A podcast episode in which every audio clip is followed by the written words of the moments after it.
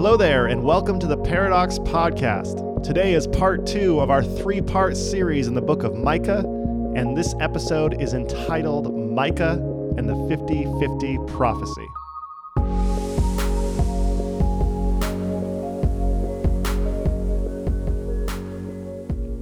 Micah is smack in the middle of the Bible. There are 66 books in the Protestant Bible, and of those, the 33rd book is the book of Micah. Now, Micah is surrounded by several other smaller books that are named after men, and this section of the Bible is known as the prophets. There are major prophets Isaiah, Jeremiah, Ezekiel, Daniel, and there are minor prophets Hosea, Joel, Amos, Obadiah, Jonah, Micah, Nahum, Habakkuk, Zephaniah, Haggai, Zechariah, and Malachi. Now, you may ask, what is the difference between a major prophet and a minor prophet? And the only difference is the length of writing. Isaiah, Jeremiah, Ezekiel, and Daniel are much longer than the rest of the other 12 prophets. So, when you consider this section of the Bible, you will realize that there are 16 books of the Bible that are devoted to the prophets. And when you consider that there are 66 books in the Bible total, this is a significant percentage of the Bible that is devoted to these prophets. It is nearly 25% of all of Scripture. Now, it's here that most Christians would ask a sensible question Why is nearly 25% of the Bible devoted to the prophets? And most Christian churches in America respond with this answer because the prophets accurately foretell the life of Jesus Christ. Now, you may ask a follow up question, which is why does it matter if the prophets predicted Jesus? And the church would respond with something like this because their prophecies show that the life of Jesus Christ was no accident. So the church would encourage you to study the book of Micah to read the prophecies that predict the life of Jesus Christ. These predictions would then show that Jesus is in fact the Son of God, that he was no accident, and he was part of God's plan all along. In fact, in Micah, we find one of the strongest predictions of all of Jesus' life, and it's found in Micah chapter 5, verse 2. We read, But you, O Bethlehem of Ephrathah, who are one of the little clans of Judah. From you shall come forth for me one who is to rule in Israel, whose origin is from of old, from ancient days. Most Christians and most churches will point to this verse and say Micah is predicting that the Messiah, Jesus Christ, will be born in Bethlehem. Micah is writing these words in the 7th or 8th century BCE. And it's during this time that we must acknowledge that Bethlehem was not an unknown town. Bethlehem is attributed to be the birthplace of King David, who many Israelites believe to be Israel's greatest king.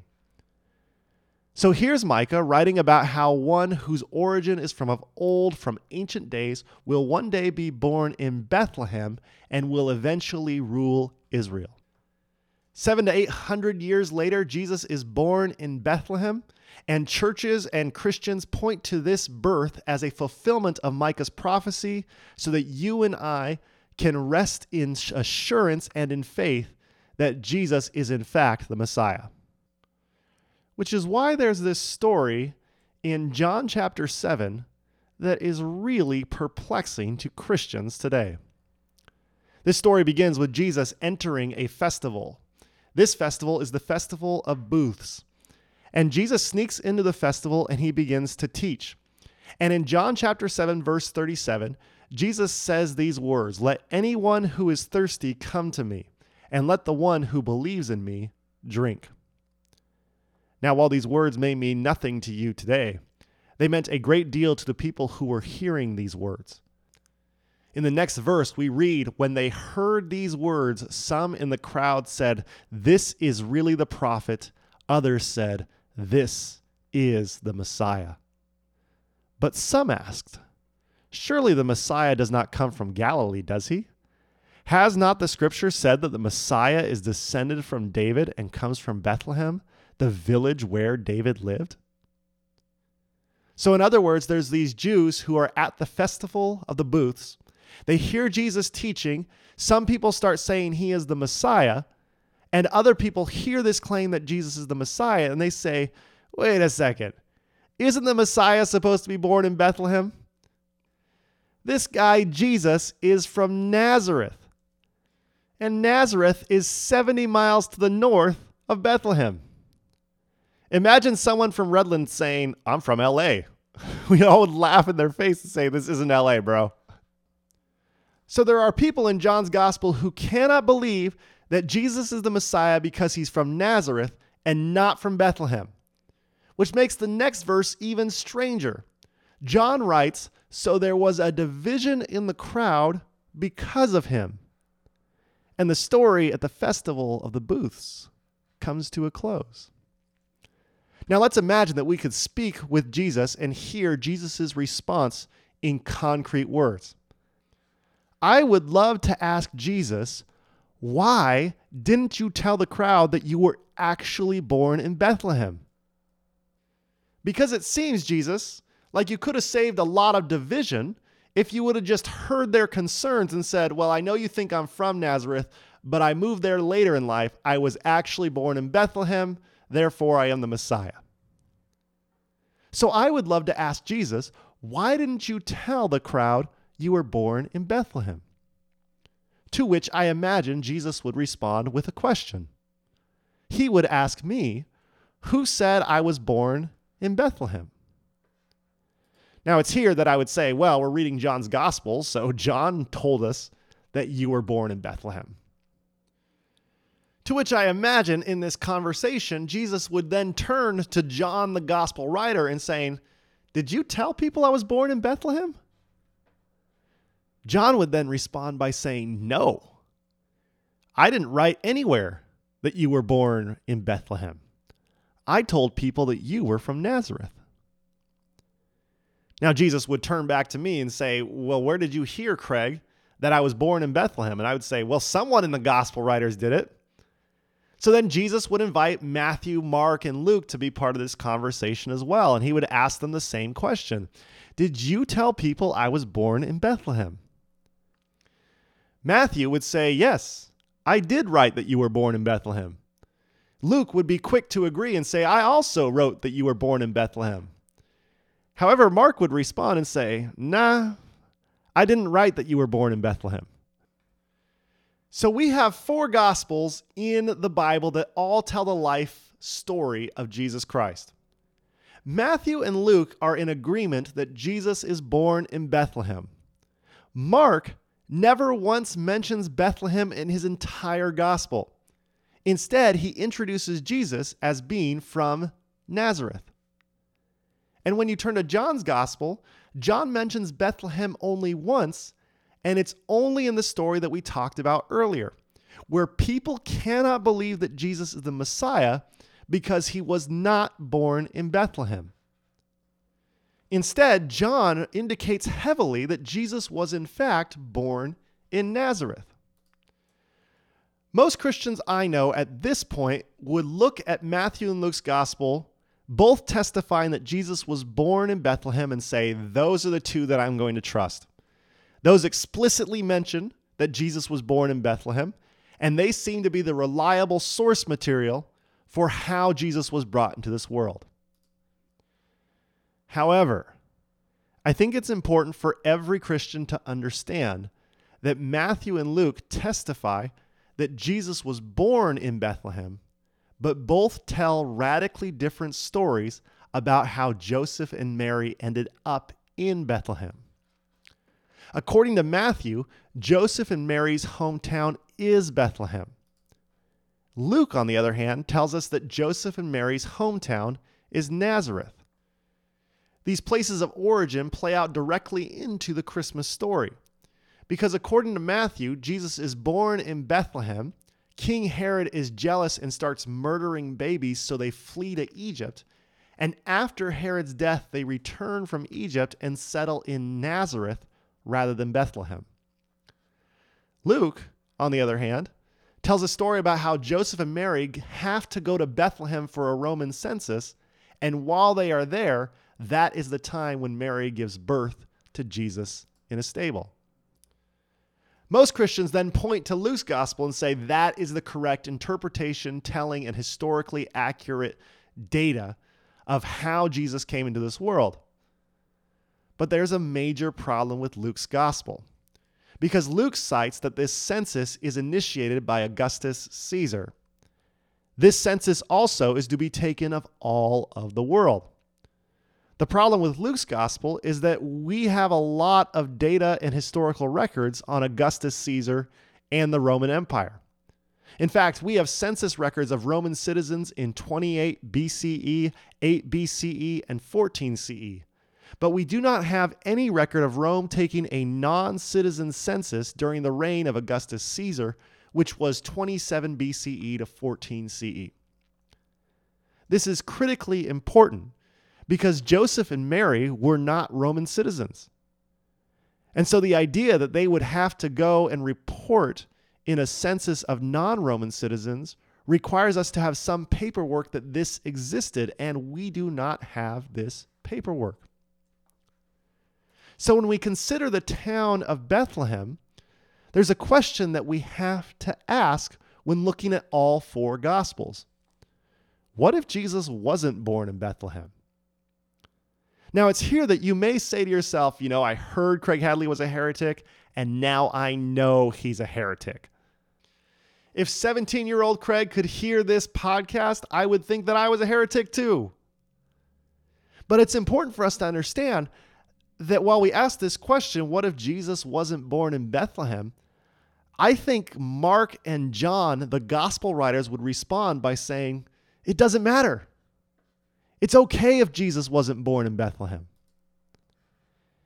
If Mark and John believed that it did matter that Jesus was born in Bethlehem, Mark would have told people where Jesus was from and why he was actually born in Bethlehem. But Mark never once mentions the birth of Jesus. Not only that, but John goes out of his way to tell a story about how people couldn't believe in Jesus because he wasn't born in Bethlehem.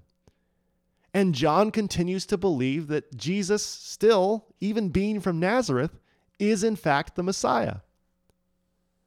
What if Jesus wasn't born in Bethlehem? Now, if it's difficult for you to hear these words that I'm asking, there's a question that I would like to ask you. And this question is not meant to be an assault on your beliefs, but is meant to be a question that I would ask across from you at a dinner table. And it's a question of genuine understanding. The question I would ask you is why does it matter to you where Jesus was born? I want you to think about that answer for a minute why does it matter to you the geographical location of Jesus' birth? We may disagree on the answer to this question, but I think it would be helpful if you could articulate your answer to this question. Why does it matter to you where Jesus was born? As I considered this question, I came up with three different answers that people might give to this question. And so I'd like to go through what I would consider to be the three most popular answers to this question and talk about each of those answers individually. So the first answer I would probably hear from someone who says it matters where Jesus was born. And if I were to ask why, I think the response would be well, because the Bible predicted that Jesus would be born in Bethlehem. And if Jesus wasn't born in Bethlehem, then he might be a false Christ or an antichrist. And we cannot therefore trust the words of Jesus. That is a fair answer. However, when someone says, well, the Bible says that Jesus needs to be born in Bethlehem, you should always stop them and ask them two questions Where does the Bible say that? And what does the Bible actually say? So when someone says, well, the Bible says that Jesus needs to be born in Bethlehem, where does the Bible say that? And if you look through all of the Old Testament, do you know how many verses predict that the Messiah will be born in Bethlehem? The answer is one. There is just one verse in all of the Hebrew Bible that says that the Messiah will be born in Bethlehem. And that verse is the one that we read earlier in this podcast, Micah 5 2. But you, O Bethlehem of Ephrathah, who are one of the little clans of Judah, from you shall come forth for me one who is to rule in Israel, whose origin is from of old, from ancient days. That is the only verse that predicts that a Messiah will be born in Bethlehem. Now, it's here that someone may object and say, while it's just one verse, Craig, it is still a verse that predicts the life of Jesus. To which I would say, I think it's important for us to look at the context of all of Micah 5 because the prophecy doesn't end there. If you go down to verse 5, Micah is continuing this prophecy by saying, And he, being this one that will be born in Bethlehem, and he will be Israel's peace. When the Assyrian invades our land and marches through our fortresses, we will raise against him seven shepherds, even eight leaders of men. They will rule the land of Assyria with the sword, the land of Nimrod with drawn sword, and the one to be born in Bethlehem will deliver us from the Assyrian when he invades our land and marches into our borders. If you are a student of history, you know there is a major problem in Micah's prophecy in the way it relates to Jesus. The Assyrian Empire is one of the great empires in human history. However, in the late 7th century BCE, there was a terrible civil war that left the Assyrian Empire crippled and vulnerable. And because of this, neighboring nations were able to rise up and conquer the Assyrians in 609 BCE.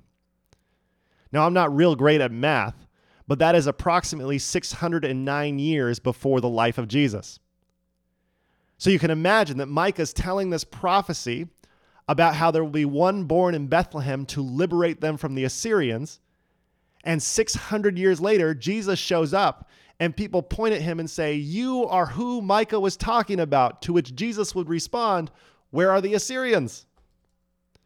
Not only that, but it gets more complicated as you continue to read Micah chapter 5. In that same prophecy, we read in verse 10 On that day, says the Lord, then down to verse 13 I will cut off your images and your pillars from among you, and you shall bow down no more to the work of your hands, and I will uproot your sacred poles from among you and destroy your towns. Now, any student of the word would say this sounds very familiar, and that's because in 2 Kings we read about a king who did this. This king's name was Hezekiah, and we read these words in chapter 18, verse 4. Hezekiah removed the high places, broke down the pillars, and cut down the sacred pole. So, all three specific things that Micah predicted this one born in Bethlehem would do, Hezekiah ended up doing. Not only that, but when you read Micah 1 1, Micah tells us when he is writing these words we read the word of the Lord that came to Micah of Moresheth in the days of kings Jotham, Ahaz, and Hezekiah of Judah, which he saw concerning Samaria and Jerusalem. So Micah is writing during the reign of Hezekiah about a king, Hezekiah, who ends up fighting back and pushing against the Assyrians and also tearing down a sacred pole, and who is also born in the line of King David, who was from Bethlehem which raises an extremely important question about Micah chapter 5. Is Micah's prophecy about Jesus Christ? Or is Micah's prophecy about King Hezekiah? The one prophecy in all of the Hebrew Bible that predicts that the Messiah will be born in Bethlehem describes a Messiah who is much closer to Hezekiah than to Jesus Christ. If this is difficult for you to hear, then it brings us back to that essential question Why does it matter to you where Jesus was born? Another may hear this question and say, well, the New Testament tells us how important it is that Jesus was born in Bethlehem, so we should trust the New Testament. This is true. In Matthew chapter 2, we read about wise men who come from the east to pay homage to the new king of Judea. The problem is, there is already a king of Judea, and his name is Herod, and he has not recently had a new son. Herod, being the smart and coy politician that he is, asks these wise men, Where is this king to be born? We read in Matthew 2, verse 5, the wise men's response. They told him, In Bethlehem of Judea, for so it has been written by the prophet. And it's here that the wise men quote Micah 5 2. And you, Bethlehem, in the land of Judah, are by no means least among the rulers of Judah. For from you shall come a ruler who is to shepherd my people Israel. And so someone could point to Matthew chapter 2 and say, see, Matthew understood that it was essential for Jesus to be born in Bethlehem to fulfill this prophecy in Micah. So, therefore, Micah's prophecy is important, Jesus being born in Bethlehem is important, and they both need each other to show their own importance. There's just one problem with that logic, and that problem is found in the same chapter of Matthew. Matthew chapter 2, verse 23 records what happens when Jesus and his family returns from Egypt after Herod's death. We read, There he made his home in a town called Nazareth, so that what had been spoken through the prophets might be fulfilled. He will be called a Nazarene. So Matthew says there's a prophet who predicted that Jesus would in fact be a Nazarene.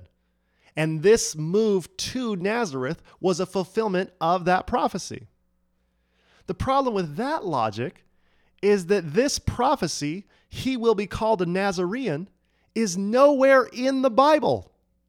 We've searched high and low for any kind of writing or verse that could be interpreted that a Messiah will be called a Nazarene, and we can't find it. And so Matthew's pulling a prophecy from a source that we don't have, and he's saying, see, Jesus fulfills this other biblical prophecy.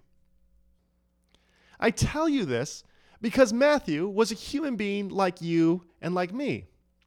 Unlike you and unlike me, Matthew grew up in a time long before the scientific method. Because of this, Matthew doesn't understand the fallacy of confirmation bias. Now, confirmation bias is defined as the tendency to interpret new evidence as confirmation of one's existing beliefs or theories. And Matthew unquestionably believes that Jesus is the Messiah. And so Matthew looks for writings and prophecies that confirm that which he already knows and believes.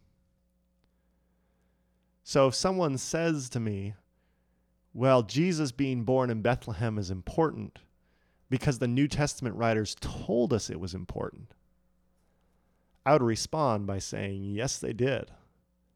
However, Matthew struggles with confirmation bias. The other New Testament writers also struggle with confirmation bias. And if you were born in that era before the scientific method, my guess is that you and me would also struggle with confirmation bias. If this is difficult to hear, then I would bring you back to that question that has guided our discussion this far. Why does it matter to you where Jesus was born? The third answer that I can imagine someone saying to this question goes something like this The birthplace of Jesus matters because the church has told me and insisted that it matters that Jesus was born in Bethlehem. Once again, that is a fair answer. But it becomes problematic when you look at it closer. To look at it closer, I want to go back to that question we asked about all 16 prophets and why we have 25% of the Bible dedicated to these prophecies. Imagine asking the church the question why does it matter if the prophets predicted Jesus? The church responds by saying because their prophecies show that the life of Jesus Christ was no accident. While that sounds good, if you take that line of thinking just a little bit further, you can imagine the church saying, and if the life of Jesus Christ is not an accident, then we have the truth. And if we have the truth, then that means we have more truth than everyone else. This is important because what I have found with prophecy and the prophets and all of these things that predict the life of Jesus Christ is that Christianity often places a high value on prophecy in an effort to establish the church's authority. And so these prophecies become less and less about Jesus Christ and more and more about the church and clergy becoming more and more powerful. And this is why I have found the church place such a strong emphasis on 16 prophets predicting the life of Christ, even though these 16 prophets rarely, if ever, mention a Messiah or Bethlehem or anything else that can be interpreted as a prediction. Now, this may be difficult to hear, but it guides us back to our guiding question Why does it matter to you where Jesus was born? I have asked this question numerous times throughout this podcast because I believe that we have a broken understanding of prophecy. Throughout my life, I have heard Christians speak about the importance of prophecy, why we need to understand prophecy and trust prophecy. But I have found that when I ask those same Christians what prophecy actually is, they struggle to answer.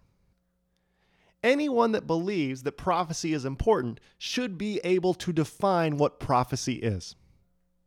So, to define it for us, I think we should go to the dictionary to start there and see if the dictionary gives us an adequate definition.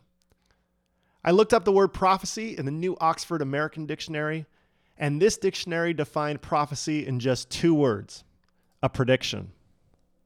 I have to tell you, I hate this definition. To demonstrate why I hate this definition, I'm going to tell you a story. Now, the story involves two sisters, uh, one of which is a close friend of mine, and we're going to call this close friend of mine Mary. Now, Mary has a younger sister who is very detail oriented, type A personality. We are going to call her Martha. Now, Mary is quite a bit more conservative than me, even though we are good friends. Not only that, but this story takes place shortly after Mary got engaged. So Mary got engaged, and it was just months away from her wedding. And Martha, the younger sister who's kind of picked up after Mary and her lack of attention to detail, started asking Mary about her upcoming wedding. She asked about the location and the venue and the pastor. And then she asked, Do you have any music? And Mary said, Oh, yeah, we will have music. To which Martha said, What do you mean, will have? And Mary said, Well, you know, I really want a piano player, but I haven't spoken to anyone yet. This caused a panic attack within Martha because Martha said to herself, This wedding is not that far away. We have got to book a piano player. And Mary said to her younger sister Martha, She said, Oh, don't worry about it, Martha. The Lord will provide. Well, Martha did worry about it. She worried so much that she began calling her friends that play the piano until she found one a couple weeks later that was willing to play at Mary's wedding. With that in mind, she went back to her sister Mary and said, Mary, good news, I found a piano player for you. Mary responded to hearing this news by saying four words The Lord has provided.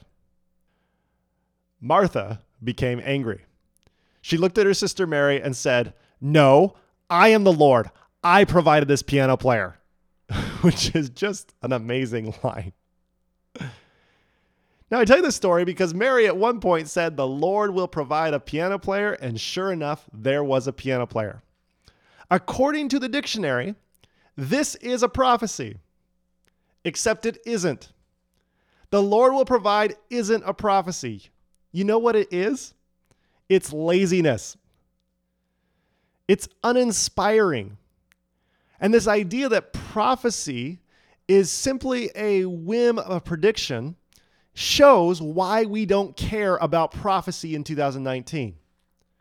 So I think we need to redefine the word prophecy so that it helps and even inspires us today. To talk about prophecy, then, I want to talk about prophets. Now, if you've been with us over the past several years at Paradox and before that at The Shadow, you know that we are going through all of the books of the Bible. Micah is our 43rd book in our 66 part series that we started all the way back in 2013. Because of that, we have done 10 prophets, and Micah is the 11th prophet in our series. After studying all of these prophets in depth, the best definition I can give you of a prophet is someone who calls attention to pain we prefer to avoid and asks us to do something about it. Prophets are the people who see the system for what it is, who hear the voices of the marginalized, the oppressed, and those who are discriminated against. And they are not content to allow that system to roll on with those people being steamrolled. No, a prophet stands up and says, These people, my people, I am being hurt by these decisions. Can you please change and do something about it? A prophet, my brothers and sisters, is someone who calls attention to pain we'd prefer to avoid and asks us to do something about it. So, to stay in line with that definition of prophet, I have found that a prophecy anticipates where God is leading us in the future and then asks us to change today to bring that future into a reality. A prophecy should always ask for and inspire change and should never just talk about keeping or maintaining the status quo. With that definition, we're able to discard people looking for piano players and saying that the Lord will provide as prophecy. And instead, it allows us to talk about the greatest prophecy that has been uttered in American history. Martin Luther King Jr.'s I Have a Dream speech from 1963. When we look at this speech as prophecy, we recognize that Dr. King is asking for drastic and dire change from white America. In this prophecy, he calls out the horrors of racially motivated police brutality. He talks about the sin of economic inequality. And he points to a justice system who is more concerned with the color of a skin than with the content of character. As he is wrapping up this prophecy, he begins to call out different locations of America and he talks about how he has a dream that freedom will ring from California to Tennessee. And he goes around all of the corners and spaces of America. And in the very last paragraph of this prophecy, he writes and speaks these words asking for change. When we allow freedom to ring, when we let it ring from every city and every hamlet, from every state and from every city, we will be able to speed up that day when all of God's children, black men and white men, Jews and Gentiles, Protestants and Catholics, will be able to join hands and sing in the words of the old Negro spiritual Free at last, free at last, great God Almighty, we are free at last. Dr. King asks us to change to allow freedom to ring because that is where God is leading us. My brothers and sisters, a prophecy anticipates where God is leading us in the future and then asks us to change today to bring that future into reality. With that definition of prophecy, there is a very powerful prophecy found in the book of Micah in chapter 4. Just one chapter before what we've been studying today. Micah writes, In the days to come. In other words, Micah is looking forward to the future and he's going to talk about where he sees God leading Israel somewhere down the road and what we can change to one day get there. In verse 3, he writes, God shall judge between many peoples and shall arbitrate between strong nations far away. They shall beat their swords into plowshares and their spears into pruning hooks. Nation shall not lift up sword against nation, neither shall they learn war any more. Micah grew up and lived in a war torn country.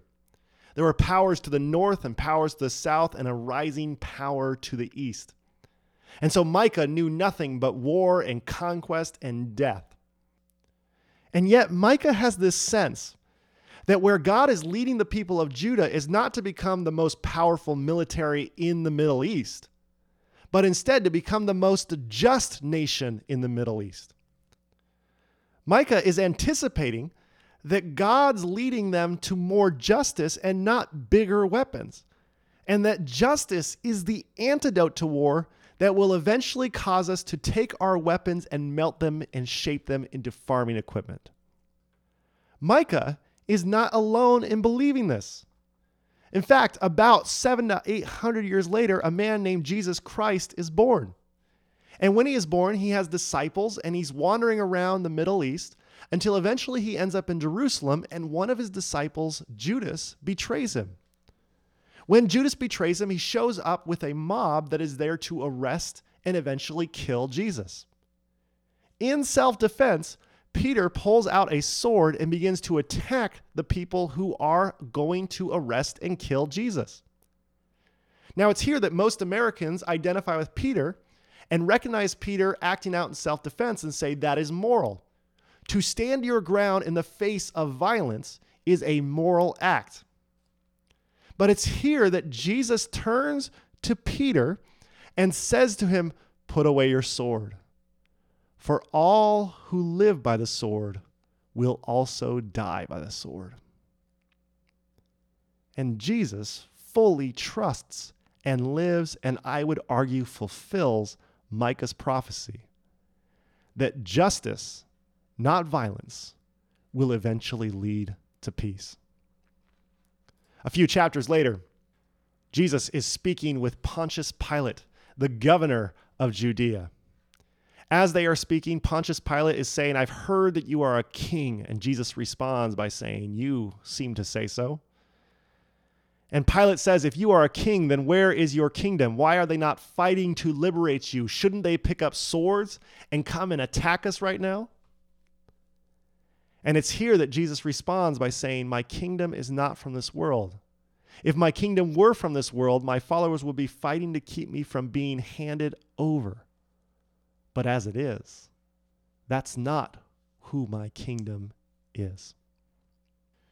Kingdoms in this world are built on violence, but Jesus doesn't believe that will lead to peace. And in doing this, in the waning moments of his life, he fulfills, accepts, and moves forward with Micah's prophecy in chapter 4. But Micah isn't done. In chapter 4, verse 4, he is talking about the days to come.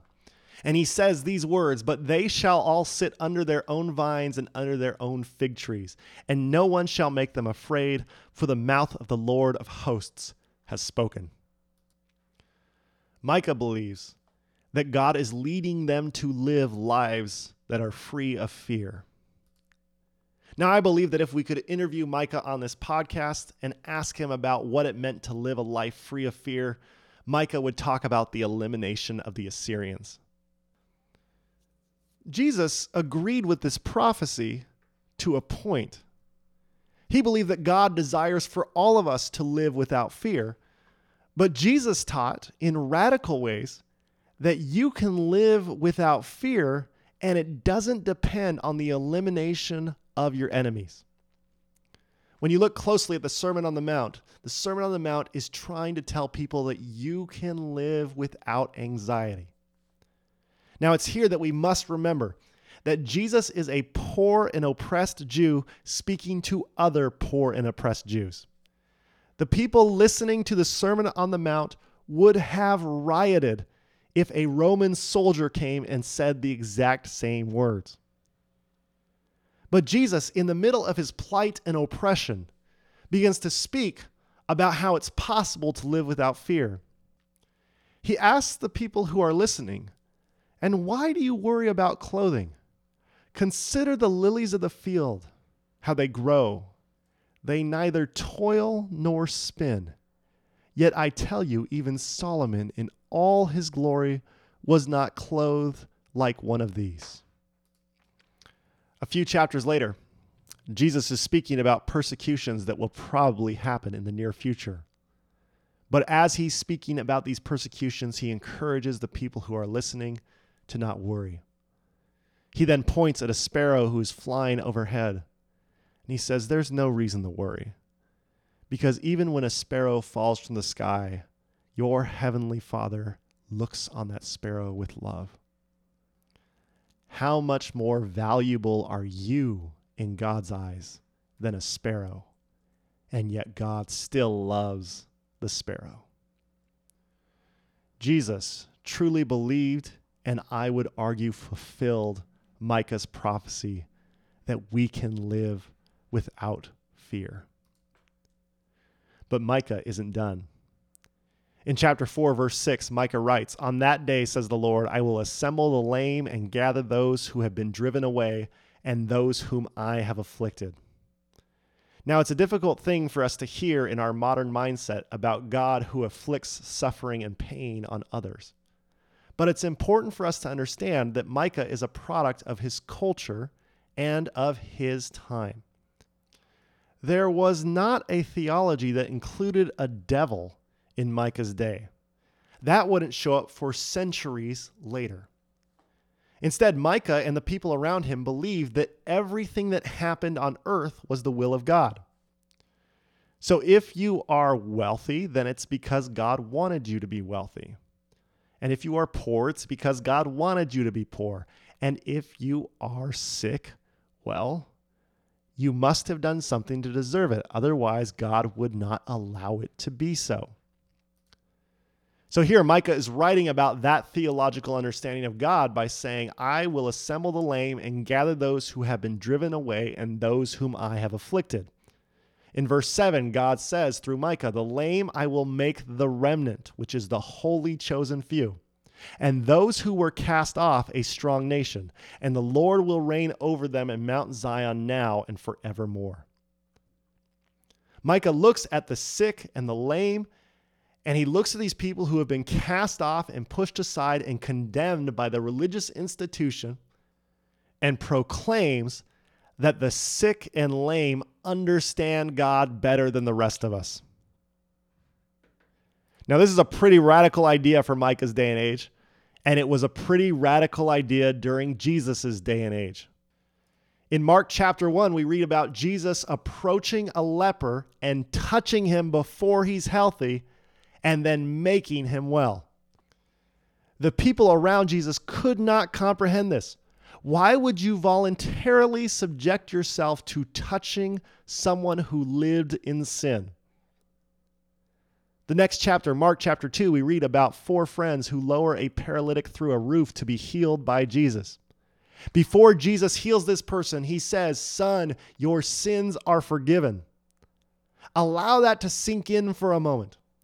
Jesus is pointing to this person who has been condemned and told that the reason he is being punished because God is angry with him.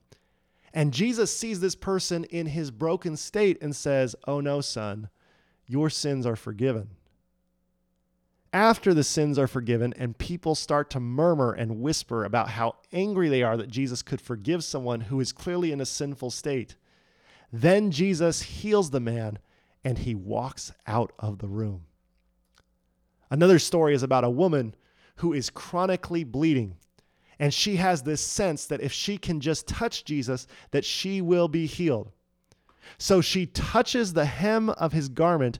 Jesus turns around and points to this woman who has been an outcast, who has been told that she brought this on herself, and says, Woman, your faith is great. Jesus absolutely believed Micah's prophecy that the lame will be the remnant, that the people who have been cast off and told by religious systems that they are not worthy in God's eyes will be the very place that we can see God again. And so when we consider the book of Micah, we have two very different prophecies in Micah chapter 4 and Micah chapter 5. In Micah 5, we read about how a son of Bethlehem will conquer the Assyrians. But in Micah chapter 4, we read about how justice can bring an end to war, how you can live without fear, and how the sick and the outcasts are the remnant. To which I have a question Which of these prophecies did Jesus actually fulfill? Micah chapter 4. Then why do we celebrate and place so much emphasis on Micah chapter 5? Micah chapter 5 is empirical data. Micah chapter 4 actually asks you and me to change in the same way that Jesus Christ dared to change 2,000 years ago. And when it comes to prophecy and trying to distinguish between the two that are valuable, between prophecies that are like Micah chapter 4 and like Micah chapter 5, I have found a question helps me to distinguish the value of the prophecy. The question is this Does this prophecy establish someone or something's authority? Or does this prophecy inspire me to serve? Inspiring prophecy will always lead you toward compassion, toward love, toward the things that Jesus said again and again that this is the way of the kingdom. But when someone wields prophecy as a way to establish authority, to say we have better truth than the other, to say that you should listen to us because we're more right than everyone else, that is when prophecy falls flat and is in fact worthless. But when prophecy asks you and me to change, to serve in love the ones around us, that, my brothers and sisters, is inspiring. May we remember that a prophecy anticipates where God is leading us in the future and then asks us to change today to bring that future into reality. May we have eyes to see where God is leading us in the future. And may we have courage to change today to bring that future into reality. May we see and embrace Jesus Christ.